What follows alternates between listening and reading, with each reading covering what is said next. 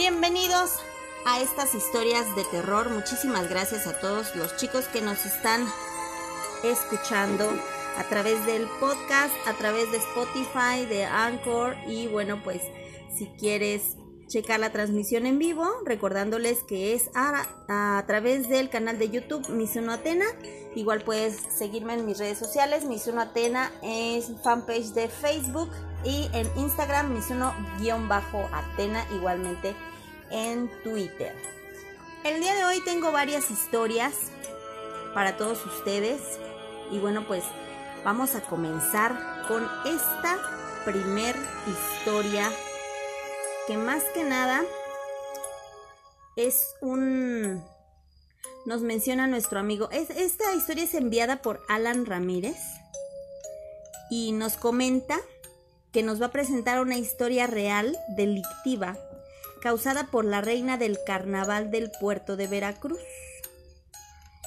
Modificó, comenta, para que fuera un poco más eh, amigable, por lo que, por de que dice que es un poquito gore, pero los hechos así pasaron en la realidad. Así que, bueno, gracias por hacerla family friendly, amigo Alan Ramírez. Y vamos a comenzar. Esta historia se llama Historia de una reina asesina. El puerto de Veracruz es rico en historias aterradoras.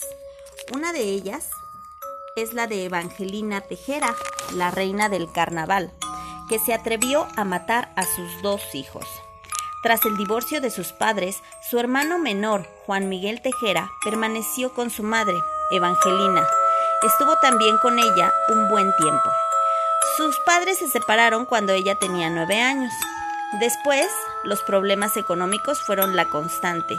Su madre le reprochaba muchas cosas, entre ellas ser mujer, y que debido a esto ocasionando, ocasionaba demasiados gastos. Evangelina estudió hasta la mitad del tercer grado de secundaria. Después se acercó a su padre, este la convirtió en una sustituta de la madre, invirtió en ella tiempo y dinero para tratar de pulir su educación. Fueron los años dorados de la chica, jugaba tenis, tocaba el piano, asistía a cenas y eventos sociales acompañada siempre de su progenitor. Se transformó en una hermosa mujer muy blanca, rubia, con grandes y expresivos ojos verdes. Las fiestas del Carnaval de Veracruz son uno de los acontecimientos sociales más importantes de esa ciudad. Cada año se celebra con lujosos carros alegóricos, desfiles, disfraces, comparsas y fiestas en las calles. Como marca la tradición de los carnavales, se elige a una pareja real, los llamados Rey Feo y la Reina del Carnaval. Estos cargos los obtiene quien recauda mayor cantidad de dinero a través de una especie de campaña. Gracias a las influencias de su padre, Evangelina fue seleccionada y se convirtió en la reina del Carnaval de Veracruz. Corría el año de 1983. Evangelina entonces contaba con 18 años de edad, gozaba de popularidad entre los veracruzanos por su belleza y sobre todo por ser la reina del carnaval de ese año. Todo era maravilla para ella, hasta que, la buena vida que llevaba se transformó en noches de fiestas y drogas. Esto la llevó a un declive entre la sociedad y problemas con su familia, en especial con su madre, quien dejó de apoyarla económicamente. Era conocida su tendencia casi patológica a mentir e inventar historias descabelladas donde ella era la protagonista. Su mitomanía sería uno de los rasgos de personalidad más acusados, la chica que aparecía en los periódicos poco a poco se alejó de los reflectores. Se relacionó con un hombre con el cual vivió un tiempo y tuvo dos hijos con él. El padre de los niños nunca los reconoció y por eso llevaban los mismos apellidos de su madre. Evangelina tenía a sus dos hijos de dos y tres años de edad, viviendo con ella, lejos de su padre en uno de los departamentos del edificio de la Lotería Nacional, ubicado en el pleno centro histórico de la ciudad. Arregló su departamento, el 501, y colocó plantas en unos enormes macetones color cobre sobre el balcón de su departamento. Ahí sola comenzó a dar grandes fiestas. Para entonces, su adicción a las drogas le provocaba episodios de agresividad. Evangelina encerraba a sus dos hijos en una recámara mientras se celebraban las fiestas en la sala. Fue que en 1989 Evangelina no pudo más. Su madre había dejado de ayudarla económicamente y no tenía trabajo. Vivía de lo que le daban de lo que le iban prestando. No tenía dinero y el poco que obtenía lo gastaba en droga. Extrañaba los viejos tiempos, la atención de la gente, el impostado glamour de ser una ex reina del carnaval de Veracruz. Además, sus hijos la fastidiaban. No podía mantenerlos, tampoco los deseaba. Y una mañana, el 18 de marzo, Evangelina aprovechó la soleada mañana para realizar su propósito. Desesperada por los llantos de sus hijos, tomó al mayor de ellos, lo agarró a golpes y en repetidas ocasiones hasta matarlo. Después tomaría a su otro hijo y acabaría con su vida de la misma manera. Lo que siguió quedaría grabado para siempre en la memoria colectiva de la ciudad. Metiendo los macetones al interior de su departamento, colocó los cuerpos de sus hijos dentro de ellos y después los rellenó con tierra en los espacios faltantes para finalmente arreglar las plantas y volver a colocar los macetones en su lugar a la vista de los transeúntes que paseaban. Fue su hermano menor, Juan Miguel, quien tenía 19 años de edad, quien sospechó sobre la extraña ausencia de sus sobrinos. Sería ante él que Evangelina, en un arranque de llanto, confesó que los niños estaban en las macetas. Su hermano acudió de inmediato a la policía y la denunció. Los agentes, Llegaron al edificio de la Lotería Nacional y entraron al departamento, revisaron la casa y removieron la tierra y las plantas de los macetones, encontrando los cuerpos de los niños. La detuvieron de inmediato y la trasladaron a la agencia del Ministerio Público. Ella se justificó diciendo que padecía trastornos psiquiátricos y que se encontraba en tratamiento desde un año atrás. Su hermano mencionó la mitomanía de Evangelina, Presionada por la fiscal del Estado, finalmente la reina se derrumbó y aceptó sus terribles acciones. Evangelina terminó en el penal Ignacio Allende, donde fue encerrada junto a los demás criminales. El infierno carcelario la golpeó de lleno. Hacinamiento, pésimas condiciones sanitarias, mala comida, trato déspota de parte del personal, agresiones de los otros presos, mal servicio médico y por encima de todo el estigma de ser una filicida.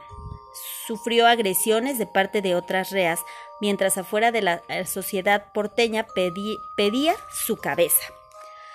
Se convirtió en una figura central de la ciudad e invocada como figura de terror para disciplinar a los niños diciéndole, si te portas mal, vendrá la reina asesina por ti. El edificio donde se encontraba su antiguo departamento se incendió a finales de los 90. Los dueños decidieron desalojar a los otros inquilinos y finalmente se convirtió en una propiedad abandonada, presa del deterioro. Nunca volvió a ocuparse. Aún forma parte de los escenarios veracruzanos para anécdotas sobrenaturales, incluida la leyenda de que los fantasmas de los niños se aparecen en ese lugar, gritan y piden ayuda o juegan en las escaleras. Actualmente, la condena de Evangelina ya ha terminado y salió libre, pero se desconoce su paradero. Algunos cuentan que sin que sea oficial, que ella ha llegado hasta Río Colorado ocultándose de quien recuerda su verdad, pero sus trastornos continúan y se le ve pidiendo limosna por las calles, cargando una mochila de la cual ella dice que lleva a sus dos hijos con ella. Por aquí tenemos una foto de cómo se ve actualmente el edificio completamente abandonado. ¿Cómo la vieron amigos? Qué triste historia. Qué triste historia de esta chica. No jueguen, tenemos más, tenemos más imágenes, pero Ok, ahorita se las mostramos. La verdad están, están muy interesantes. Ahorita se las vamos a mostrar. Híjole, pero ¿cómo le hago? Porque sí es, es un poquito extraña. Oye, muy interesante esta, este relato, amigos, de verdad, ¿eh? Miren, déjenme ver si puedo. Si puedo mostrárselas de otra manera. Así, vamos a ver. Aquí está una, miren. ¿Ya vieron? Ahí se ve cómo están sacando de esos macetones la tierra. Y ahí está la reina del carnaval. Ándale pues. ¿Cómo la ven amigos? Qué interesante, ¿no? Qué, mm, bueno, qué triste vida eligió vivir esta persona. y qué lamentable destino para los pobres niños. Muchas gracias nuestro amigo, a nuestro amigo Alan Ramírez por habernos enviado esta historia tan increíble. Ojalá, ojalá que eh, les haya gustado. Muy buena historia.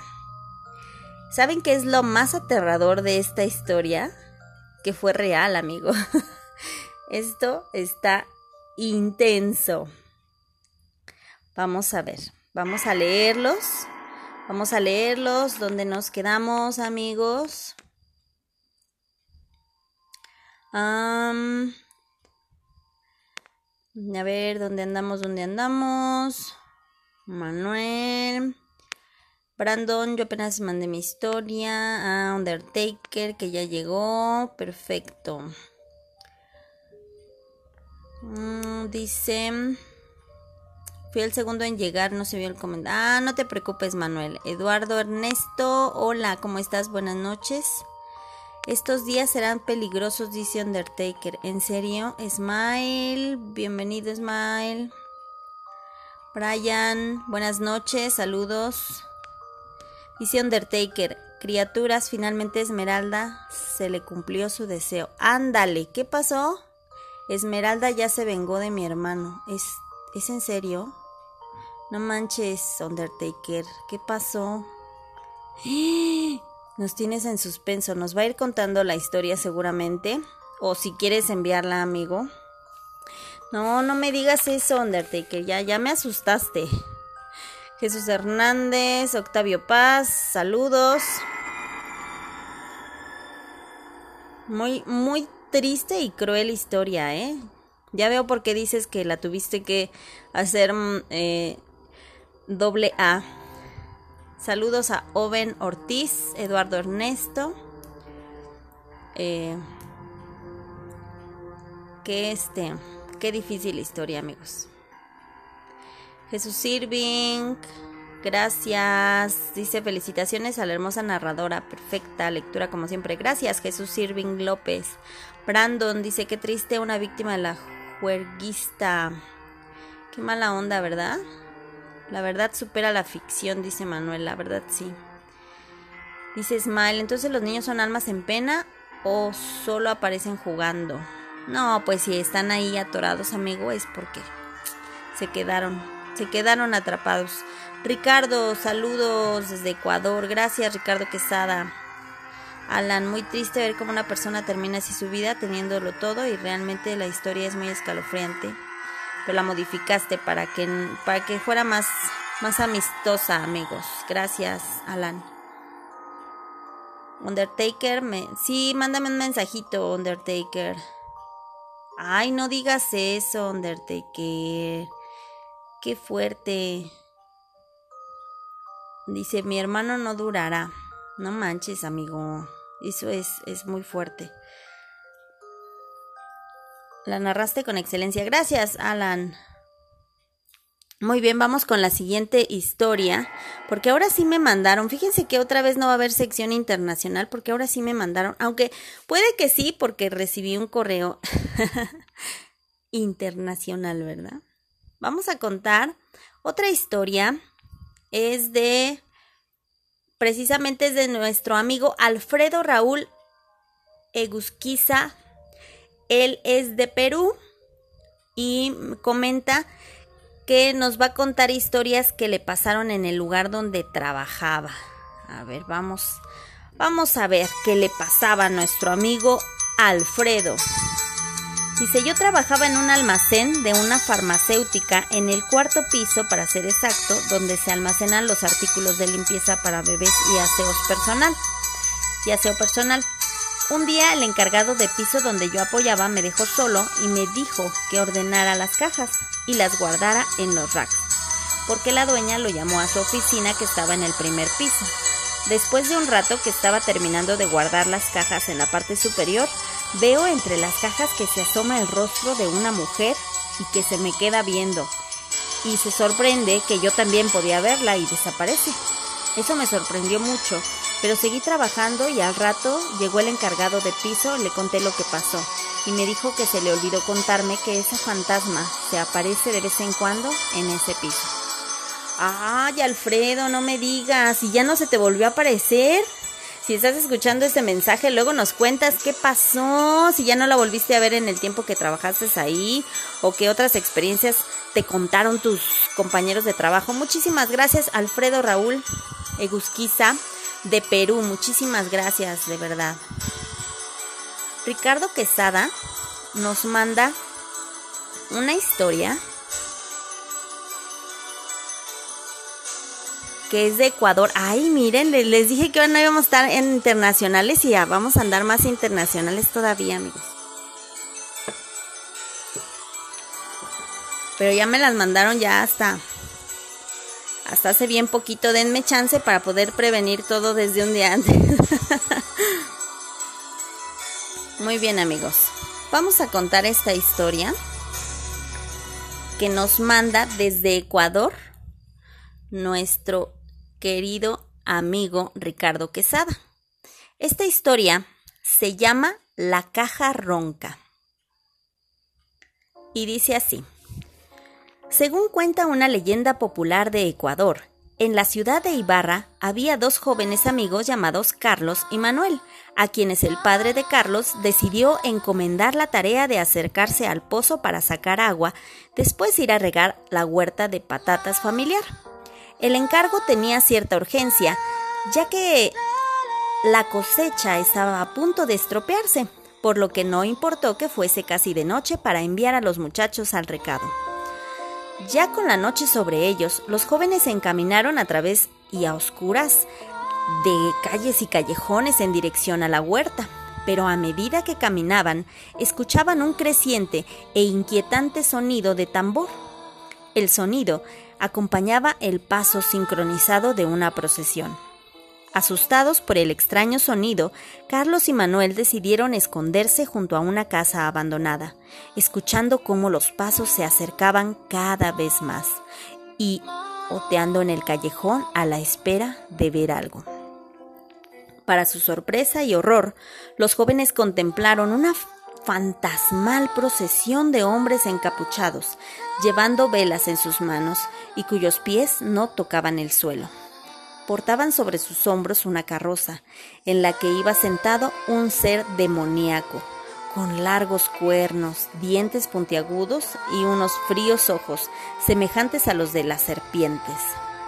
Tras la procesión iba un hombre sin capucha y con el rostro pálido como el de los difuntos tocando monótonamente el tambor que los muchachos habían escuchado en un principio. Fue entonces cuando ambos recordaron las historias escuchadas desde niños. Aquel tambor era el que sus mayores llamaban la caja ronca. La visión fue demasiado para Carlos y Manuel, que durante unos momentos perdieron el conocimiento a causa de la impresión para despertar y descubrir con horror que cada uno de ellos sostenía una vela similar a la que portaban los, los procesionarios. Al contemplar las velas con mayor detenimiento, vieron que se trataban de huesos humanos. Y a los pocos instantes todos los vecinos se despertaron oyendo gritos de horror de ambos muchachos. Tras haber sido encontrados en su escondite, temblando de miedo y murmurando palabras ininteligibles, los vecinos consiguieron calmarles y tranquilizarles antes de enviarlos de vuelta con sus familiares. Nadie creyó su historia, e incluso su padre, incluso el padre de Carlos, les acusó de gandules y de no haber cumplido su tarea, siendo castigados por ello. Es obvio que ninguno volvió a salir jamás de noche. Oh. ¿Cómo la ven? Interesante historia, ¿no? Pero tienen que ver, tienen que ver esto. Perdón que lo haga de esta manera, pero ahí está, mira. Ahí está la procesión. Y ahí están los hombres encapuchados. Órale. Muchísimas gracias a nuestro amigo por habernos mandado esta historia desde Ecuador. ¿Qué tal? Nuestro amigo Ricardo Quesada. Gracias, amigo. Y bueno, voy a leerlos, a ver cómo van. ¿Qué tal les han parecido las historias de esta noche, amigos?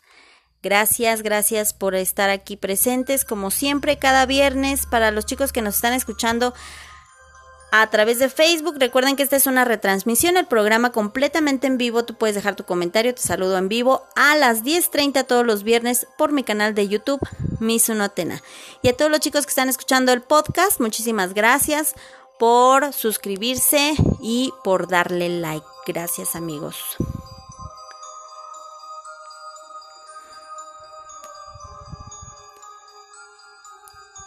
Vamos a leerlos, vamos a seguirlos leyendo.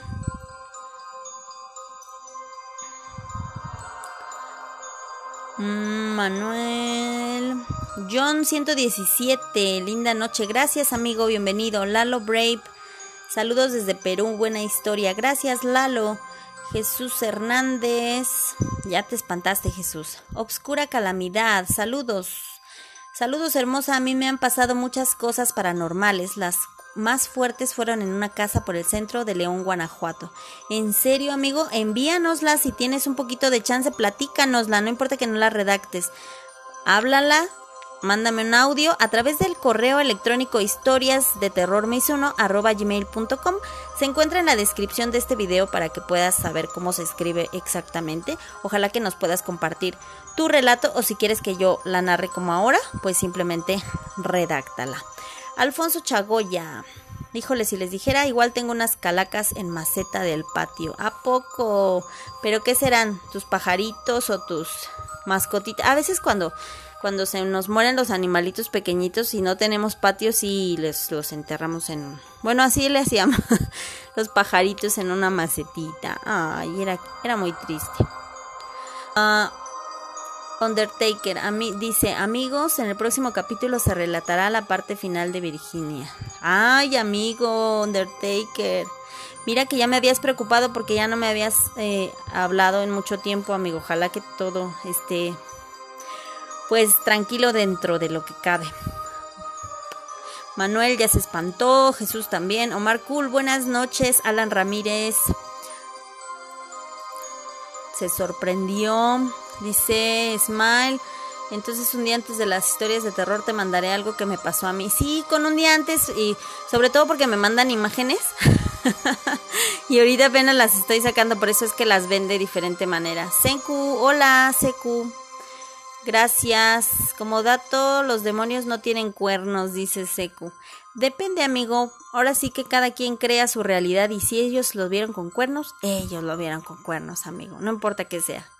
Obscura calamidad dice, la mayoría de los demonios no tienen otros, no tienen otros pocos, sin embargo, sí los tienen. Ah, los, los cuernos, se hacía de referir a los cuernos. Brandon, órale, qué miedo. Muy buena historia, dice Jesús Hernández. Ricardo Quesada, espero les haya gustado. Ay, aquí andas, Ricardo, gracias. Secu, no los tienen. ah, qué necio. Cada quien los ve como quiere, hombre. Tú déjalos. Undertaker dice, la mayoría tienen cuernos, hay razas diferentes. Ah, me, créanle, Undertaker es el expertazo aquí. Smile, los tambores que mencionaste, no sé por qué, pero me recordaron a Yumanji. Ándale, Manuel. Mm, Ricardo Quesada, like. Ah, muy bien. Secu, los demonios no tienen cuernos. Ay, bueno, para ti no tienen cuernos, nada te convence a ti. Ricardo, gracias. Andrés, te amo, dice. Gracias, amigo Andrés AC. Vamos a seguir, a seguir con estas historias de terror, amigos, que están muy buenas. Tengo otra historia de nuestro amigo Alan Ramírez. Vamos a contarla. Vamos a contar esta historia en un momentito más.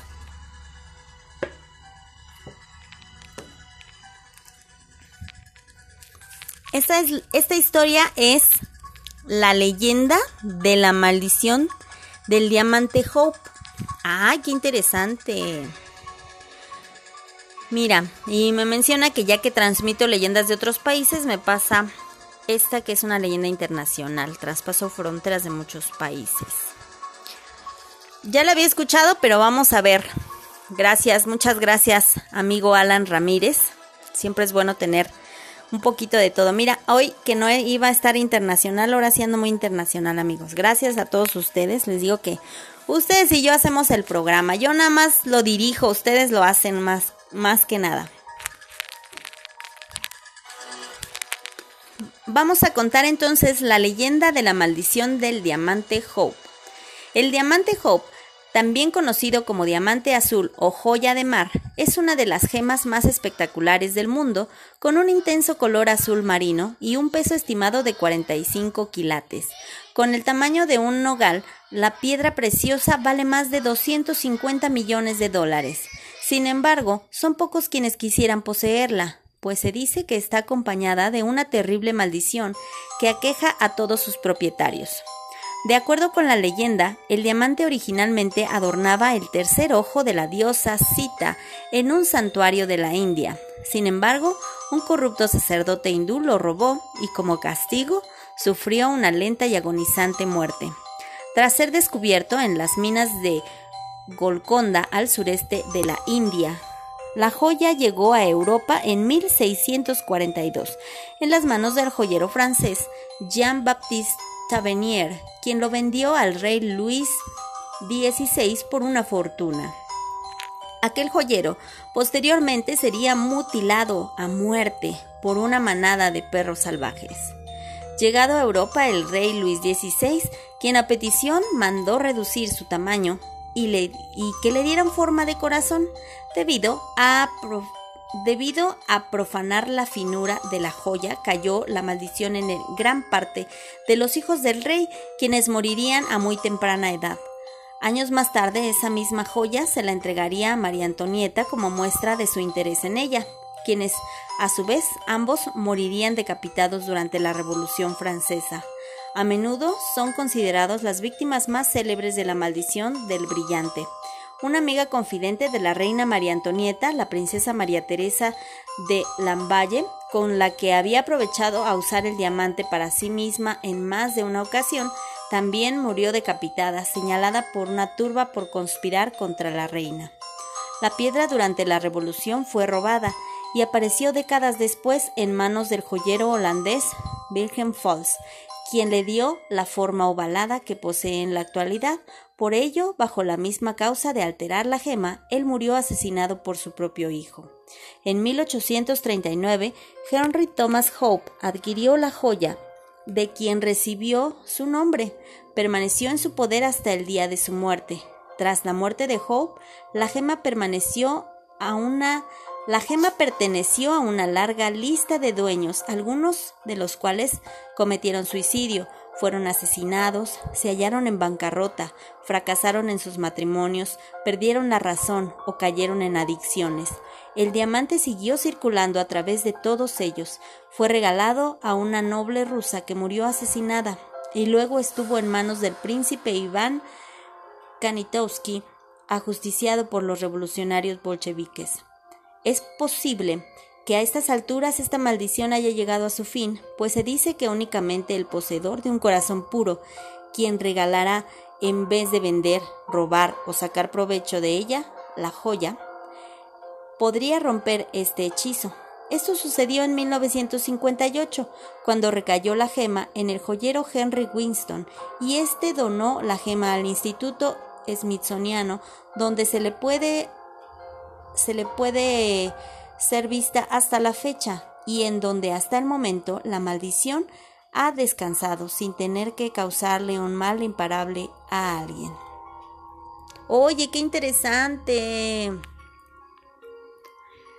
¿Qué les parece? A mí me gustaría verla de lejos. Cuando empezó les, iba a decir, ay, yo la quiero, no.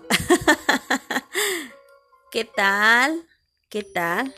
Si alguien la, la, ¿cómo se llama? La regala sin, sin, sin malicia sería. ¿Ustedes ya la conocen? Hay que buscar fotitos en, el, en, Google para conocerla. Vamos a checar sus comentarios, amigos. Gracias. Gracias por acompañarnos en estas historias. Eh, vamos a ver dónde andan. Mm, vamos a ver dónde andan, dónde andan. Se me regresa un poquito. Ricardo Quesada, espero les haya gustado la historia hace ratito. Muy buena, amigo. Se siguen peleando por los de los cuernos. Bueno, ni modo. Undertaker sigue diciendo de que algunos sí tienen cuernos. Aquí ya está. que se arme el debate demoníaco, dicen. Los demonios son entes espirituales, se pueden representar con diferentes maneras, dice Jesús Hernández. Así es, amigo. Más, además es, es que tienen cuernos y no tienen cuernos para diferentes personas.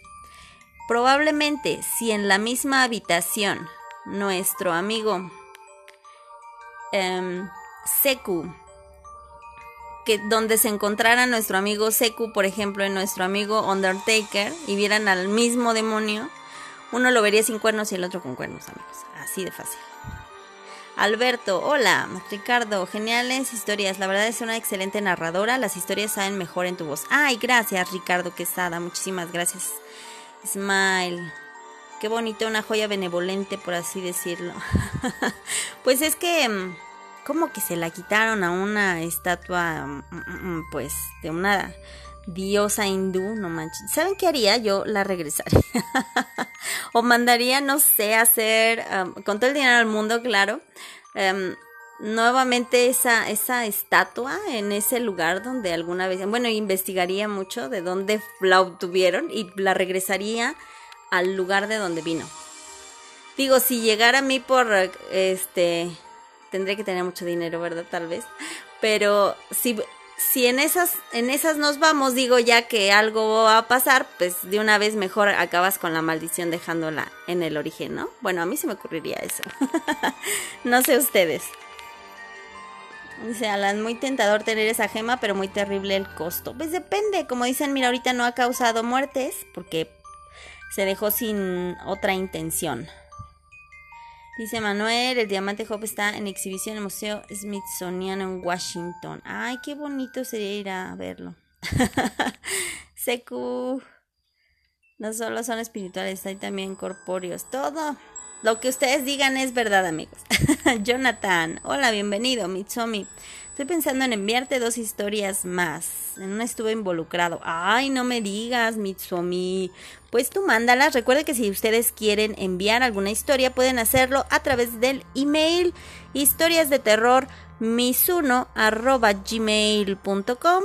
El correo está escrito en la descripción de este video para que puedas eh, compartir tus historias y tus relatos.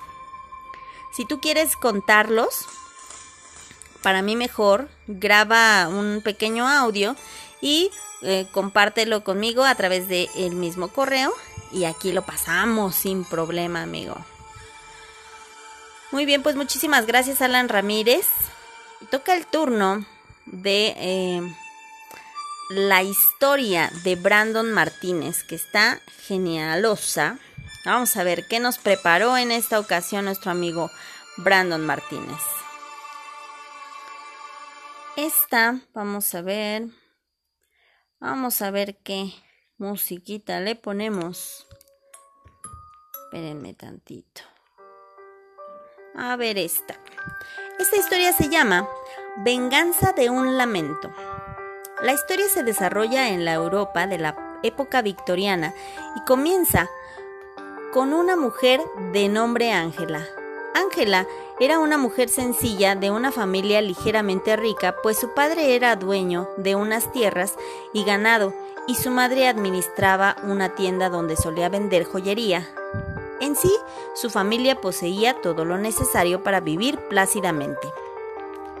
Ángela, quien ya se encontraba en edad para contraer nupcias, aún no encontraba al hombre ideal para una plena y larga relación, pero todo cambió durante las fechas de invierno cuando un hombre de nombre Vladimir llegó al pueblo como un simple viajero. Vladimir tuvo la buena suerte de llegar a las puertas de la tienda de la familia de Ángela con la idea de cambiar piezas de oro por un poco de dinero. Ángela, al conocer al joven, al joven Vladimir, rápidamente quedó prendada. Tras haber efectuado su negocio y luego de una ligera plática con Ángela y su mamá, estas decidieron llevar a Vladimir a su hogar con la idea de que éste pudiese pasar la noche y Vladimir, como todo buen mozo, rápidamente se ganó la confianza del padre de Ángela y lo que fue una visita pasajera se convirtió en una larga estancia, la cual Vladimir y Ángela aprovechaban para hacer florecer su amor. A finales de la temporada invernal, Ángela vería su sueño de ser esposa, de ser su esposa. Echó una real. Vería el sueño, disculpen ustedes otra vez. Ángela vería el sueño de ser esposa hecho una realidad con el hombre que ella siempre soñó, pero su vívida realidad pronto se convertiría en una pesadilla y un calvario para su corazón. Pocos meses habían pasado tras la boda de los enamorados y Vladimir no tardó en mostrar su verdadera naturaleza. Tomó posesión de muchos de los bienes de la familia y el maltrato a la pobre Ángela era más que evidente, pero el gran amor que ésta sentía había cegado, y esto no era una gran oportunidad para aquel hombre que con su frialdad destruía la vida de aquellos que le habían mostrado una mano amiga pero para Ángela su amor y matrimonio lo eran todo. Pero Vladimir rompió la ilusión de Ángela tras serle infiel con Victoria, una vieja amiga de Ángela y mujer, la cual en secreto sentía celos de todo aquello que Ángela y su familia poseían. Ángela descubrió el engaño de la peor manera posible, viendo a su amiga y al que era su esposo en pleno acto de intimidad, y esto era algo que poco o nada le importaba a Vladimir, quien salió de la cama y arremetió contra Ángela con una sola idea de matarla. Vladimir tuvo un ligero forcejeo con Ángela y al final la empujó haciéndola caer de la segunda planta de la casa. Ángela estaba al borde de la muerte y aún moribunda, Vladimir llevó su cuerpo a lo profundo del bosque que colindaba con el pueblo, y ahí posó el cuerpo de la mujer, el cual se debatía entre la vida y la muerte a la espera de una larga y penosa muerte. Vladimir montó su caballo y dejó tras de sí a la que alguna vez fue su esposa. La sangre brotaba de una de las heridas de Ángela, sangre que recorría las raíces de esos viejos pinos, pero su sangre despertó las ánimas de otras almas que yacían en ese lugar, almas que pertenecían a hombres que en algún momento también fueron traicionados por Vladimir. Estas ánimas se comían el alma de Ángela y le replicaban, Mujer, tu pena y dolor son amargos, tu corazón está confuso, pero tu mente y tu alma saben lo que desean. Déjanos tomarte y nosotros cobraremos tu venganza. Ángela lloraba, el miedo la consumía, pero mientras más pasaba el tiempo y mientras más oía los susurros de esas almas en pena, dio lugar a que la, la, que la venganza fuera ejecutada. Ángela fue clara con sus deseos. Esas almas deseosas de cobrar con sangre dieron poder al alma de Ángela, la cual tras varios días apareció en forma de espectro ante el gran amor de su vida.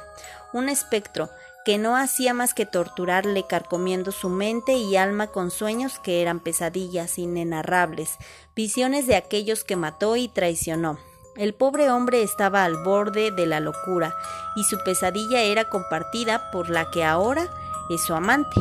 Ambos eran víctimas de la ira y dolor del alma de Ángela, la cual se regocijaba en la tortura psicológica que les infligía.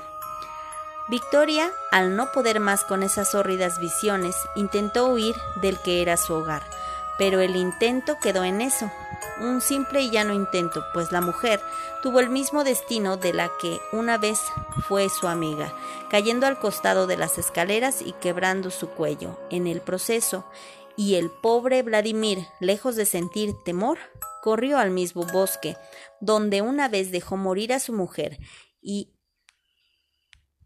Ah, ¿cómo va? Bien, ¿verdad? en lo más emocionante, amigos.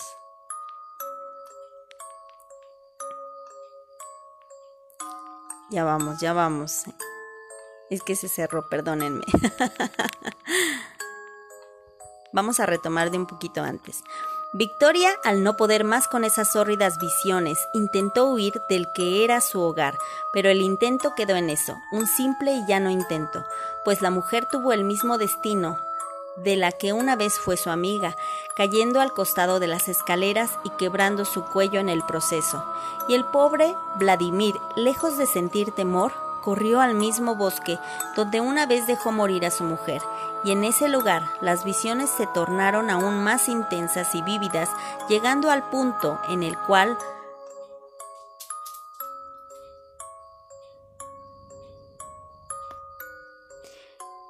en el cual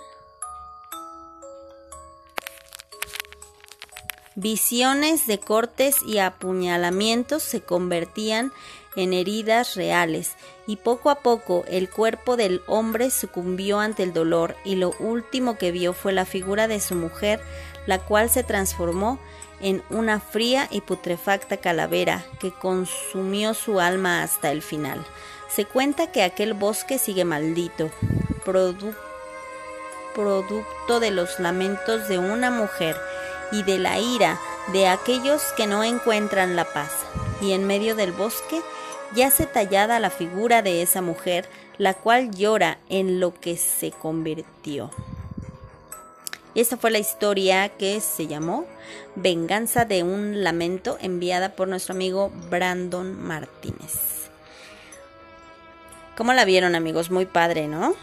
Disculpen ustedes, es que igual... Eh, jugó un poquito de protagonismo el autocorrector en este... Bueno, a mi amigo Brandon entonces las palabras estaban volteadas y yo tenía que ir corrigiendo. Disculpen un poquito por la trabada, pero... Híjole, perdón. Porque si leía literal no tenía como que mucho sentido, pero pero estuvo muy impresionante su historia. Muchísimas gracias a Brandon Martínez, como siempre, mandando historias padrísimas. Muchísimas gracias. ¿Cómo la vieron amigos? Ahorita estoy con ustedes. Déjenme leerlos, déjenme leerlos. ¿Dónde, ¿Dónde me quedé amigos? Mm, Arctic opina que debería hacer a las 12 a.m. para hacerle competencia a historias del más allá. Es eso, eso en donde lo pasan, amigo. Perdón, pero fíjense que mi intención no es hacerle competencia a nadie. Yo no sabía, ¿a poco pasan eso? ¿En dónde? Dime para para verlo. A mí también me gusta. Fíjense que no, a diferencia de algunas personas que, que de pronto empalman el horario con, con otras cosas similares, este. Me acaban de palmar el horario. Pero simplemente es público distinto, amigos, y son propuestas diferentes y pues cada quien tiene tiene sus, sus, diferentes programas y pues muchísimo éxito para todos. Realmente yo no sabía, mi horario es a las 10.30 porque es a las 10.30 en la que acabo de hacer las actividades aquí en, aquí en la casa de Misuno, ¿verdad? Entonces, este es como que bien conveniente y a las 12 lo retransmito en Facebook, pues porque a las 12 ya acabé. y simplemente lo paso, pero no tengo ningún horario. Pero muchas gracias, amigo. Ah, habrá que buscar ese programa que mencionas. Seku dice, por cierto, la historia de la gema es muy buena. Gracias, Brandon. Miedo me da por mi horrible redacción. Ay, Brandon. no, pues así pasa, amigo. Perdón, pero es que, híjole. híjole, amigo. Ahora sí, ahora sí me tropecé, disculpen amigos. Ahora por la lectura. Manuel, los demonios pueden incluso, dice, Manuel Goala dice, los demonios pueden incluso verse como humanos. Ahí tienen a los incubos hombres y los sucubos mujeres. Jesús Hernández dice, Brandon, si quieres te puedo ayudar con la redacción, yo soy escritor. Ay, Jesús Hernández. Pues, ándale, podrían, mándenselas al, al buen Jesús. y luego que él me las mande. no, como, como quieran, amigos. Lo que pasa es que esa es mi chamba, pero. Pero muchas gracias, de verdad, por el apoyo. Smile, el amor a primera vista, dice. No solo incubos y sucubos tienen forma humana, hay otros más. Sí, hay, hay de todo, amigos. Oscura calamidad dice, mande, mandé correo, espero lo leas. Ah, ahorita lo reviso, amigos. Si lo acabas de mandar, ahorita lo reviso. Manuel, yo mencioné los incubos y sucubos para ayudar al debate de los cuernos. Pero pueden tener o no tener cuernos. Brandon, creo que mi redacción deja mucho que desear, pero mi celular no cooperó. Ah, no te preocupes, Brandon, no te apures. Así pasa, el celular nos traiciona, ya ves, ya los ando invitando a salir como en el correo que les mandé anteriormente. Smile, te pasas, nos dejas en suspenso. Sí, amigo, perdón, les iba en lo más emocionante y se cerró así, ¡pum! Se apagó. Ahí andan, este. me andan haciendo travesuras aquí. Dice Alan, wow, increíble si la venganza psicológica es terrible entre los vivos, pues no me imagino proviniendo de un ánima. Gran historia, Brandon. Manuel dice, buena historia y más con las pausas dramáticas. sí, ¿verdad? Dun, ¿cómo estás, amigo? Saludos, interesantes historias. Gracias, amigo, bienvenido. Smile. Qué pobre mujer, más que terrorífico, es muy triste. Su familia eran buena gente. Sí, ¿verdad? Qué, qué mala onda. Jesús dice excelente historia, muy tétrica. Secu, historias muy interesantes, dice Brandon. Dice, no lee el último renglón de mi historia. Ah, poco hay otro renglón? Espérate, a ver, ¿qué me perdí? ¿Me, ¿Me faltó, amigo? A ver. No me digas que me faltó. ¿Qué me faltó, amigo?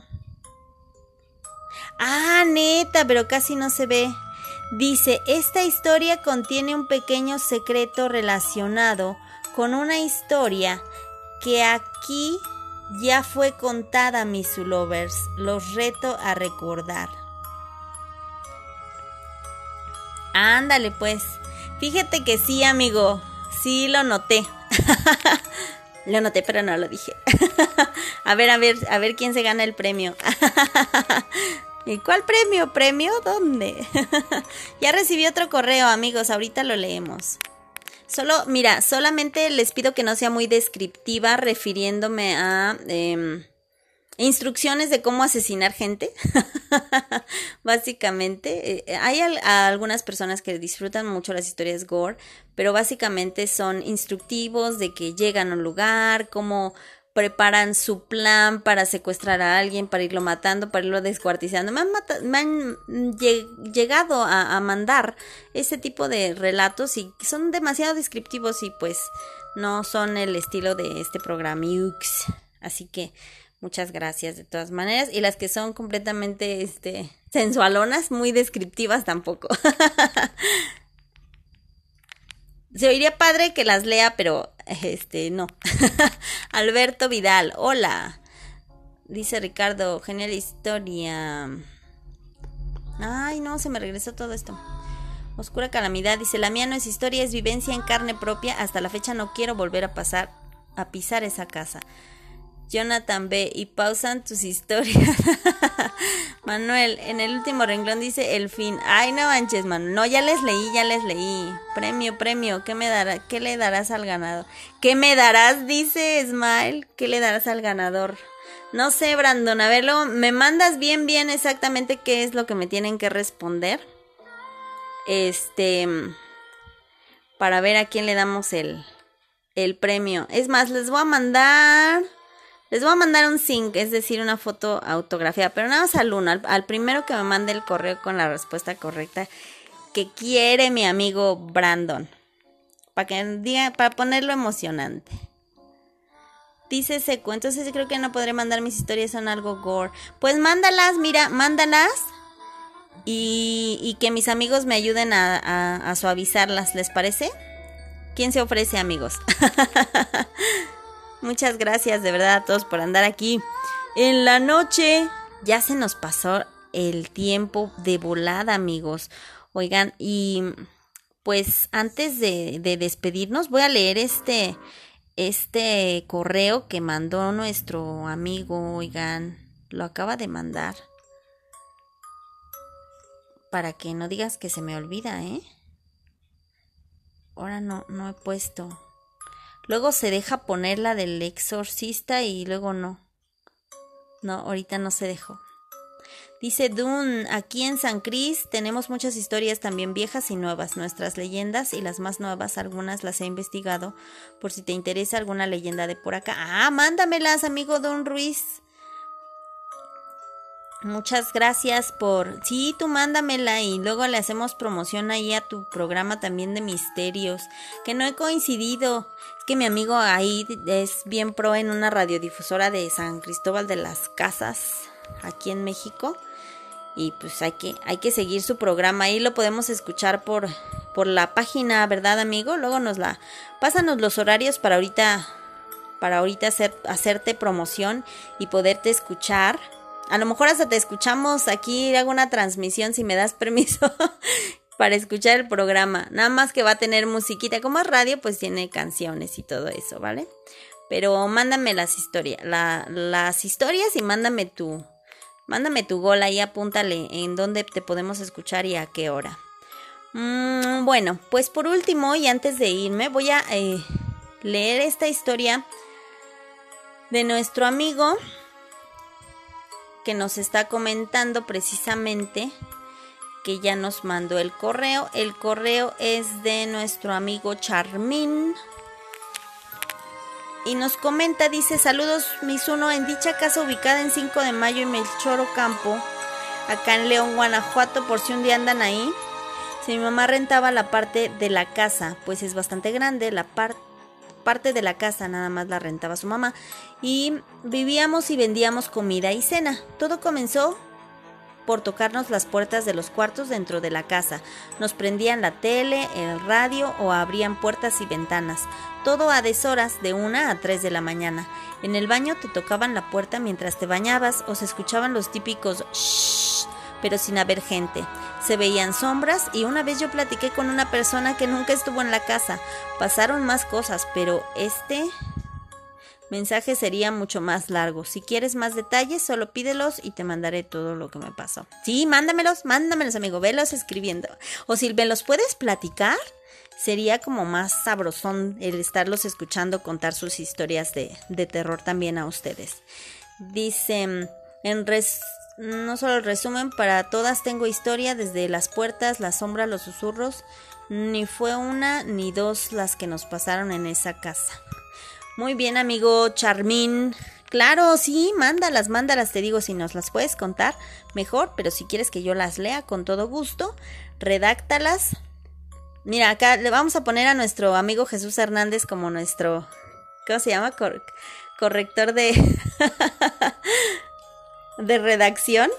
¿Cómo se llama e-, ese, ese especialista, amigo? Vas a ser acá mi, mi colaborador. Ah, no te creas, amigo. Mira, dice nuestro amigo Dune es... Ah, el domingo toca programa de misterio. Miren, el programa es de 2 de la tarde a las 2 de la tarde, pero la sección es a las 5 de la tarde. Este domingo hablaremos del efecto Mandela. Oye, qué interesante ese efecto, ¿eh, amigo? Hay que estar pendientes, amigos acuérdame, amigo Dune, y este y les hago transmisión y escuchamos juntos. ¿Cuánto dura exact, este la la sección donde tú estás, amigo? Porque pues por lo que escucho el programa es largo, pero la sección donde van a hablar de esto, más o menos como cuánto dura para decirles de una vez a los amigos. Corrector de estilo, dice Manuel. Dice Jesús que sí. Ah, conste. Seku dice. El gore es lo bueno. Ah, sí, pero te digo, no es, no es mi estilo de narración. Si ustedes quisieran, veríamos la manera, pero. Pero sí, como tú dices, pues sí, no. Si es una historia gore, pues no tiene caso cortarla, ¿verdad? Porque se le quita el chiste.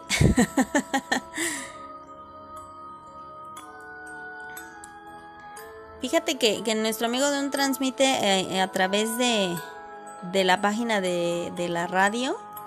Ahorita apúntanos la dirección, amigo. Pero está, está padre. Yo colaboraba en la sección de anime en su. en uno de sus programas que tenía. A ver cuándo regresamos, amigo.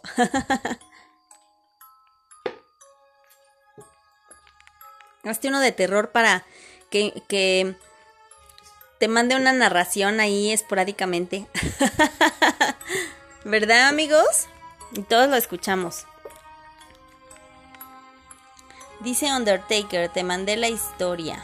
Pero la leemos a la próxima, ¿no, Undertaker? Porque ahorita ya, ya terminó el programa.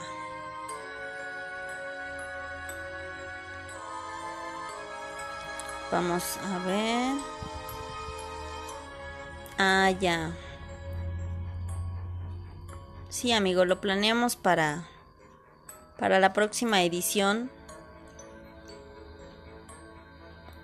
Oscura caminada, ya ya está. Dice Dun, qué buenos tiempos. Nos ponemos de acuerdo y regresamos. Sí, amigo, claro. Pero déjanos la página donde te escuchemos, amigo Dun, para que de una vez le apunten acá a nuestros amigos. Manuel dice, el tiempo se pasa volando cuando escuchamos tus narraciones, Misono. Gracias, amigo. Sí, a mí también se va bien rápido el tiempo. como la otra vez que les dije, me conecto unos minutos y duró como dos horas la transmisión. Se pasa, me paso. Dice Brandon, ya tengo en mente mi próxima historia. Ah, entonces ya saben, ¿eh? Ya escucharon la, la, que esa historia de, de nuestro amigo Brandon tiene base en otra. Así que búsquenla, encuéntrenle y si se la saben, me, este, me mandan un correo, ¿vale? Pero no, ya, ya el próximo jueves. Ah, ya sé. No, no, no, no, no. Ese tiene que ser hoy. Antes de que se acabe el día. Es decir, nos quedan 16 minutos. es más, 12.30, 12.30. Se las voy a valer porque me caen bien. Tachi Gamer, saludos. Omar Cool, saludos. Bueno, muy bien amigos, pues muchas gracias. Ya les estaré contando para escuchar a nuestro amigo Dune, que va a estar ocupadillo ahorita. Dice Jonathan, con tu narración las historias de terror se oyen excelentes. Gracias amigo Jonathan. Jesús se va de volada el tiempo, así es amigo. Dice Brandon, la pregunta es ¿cuál es el nombre de mi anterior historia? Anda, pues. A ver, llévele, llévele. Tiene 45 minutos exactamente para, para contestar. Dice Dun, no llegan mis otros. Ah, de ser porque le pones el link. A ver, inténtalo. Si lo pones separado, probablemente sí te deje. Dun, o sea, pon las palabras separadas y acá ya las juntamos. Dice Brandon, en la que me basé para la de hoy. La pregunta cuál es la anterior historia en la que se basó para la historia de hoy. A ver si ya te saben la respuesta. Me mandas un correo antes de las 12.30. Pero no de mediodía, ¿eh? De ahorita. O sea, tienes poquito. Dice Manuel, sí está difícil, tengo buena memoria, pero no para tanto. y ahora se las puse difícil. Antes era fácil porque nada más veía las historias por separado y ya. pero ya no se las subo por separado para que escuchen todo el programa, amigos. Oigan, pues se nos fue el tiempo volando. Muchísimas gracias. Me despido de todos los chicos que se encuentran en el podcast. Muchas gracias. Recuerden, historias de terror mis uno arroba gmail.com para que nos manden sus relatos y sus historias. Si pueden enviarlas en nota de voz, muchísimo mejor. Así que les agradezco mucho a todos los chicos que nos escucharon a través de Spotify y de Anchor. Y recuerden que todos los viernes a las 10.30 es en vivo por mi canal de YouTube, Misono Atena. Muchísimas, muchísimas gracias. Y que tengan una noche increíble. Gracias a todos de verdad a todos los chicos de YouTube y de Facebook, muchas gracias. Ya nos despedimos. Gracias a todos Dice Undertaker que el próximo capítulo es el final de Esmeralda o Virginia.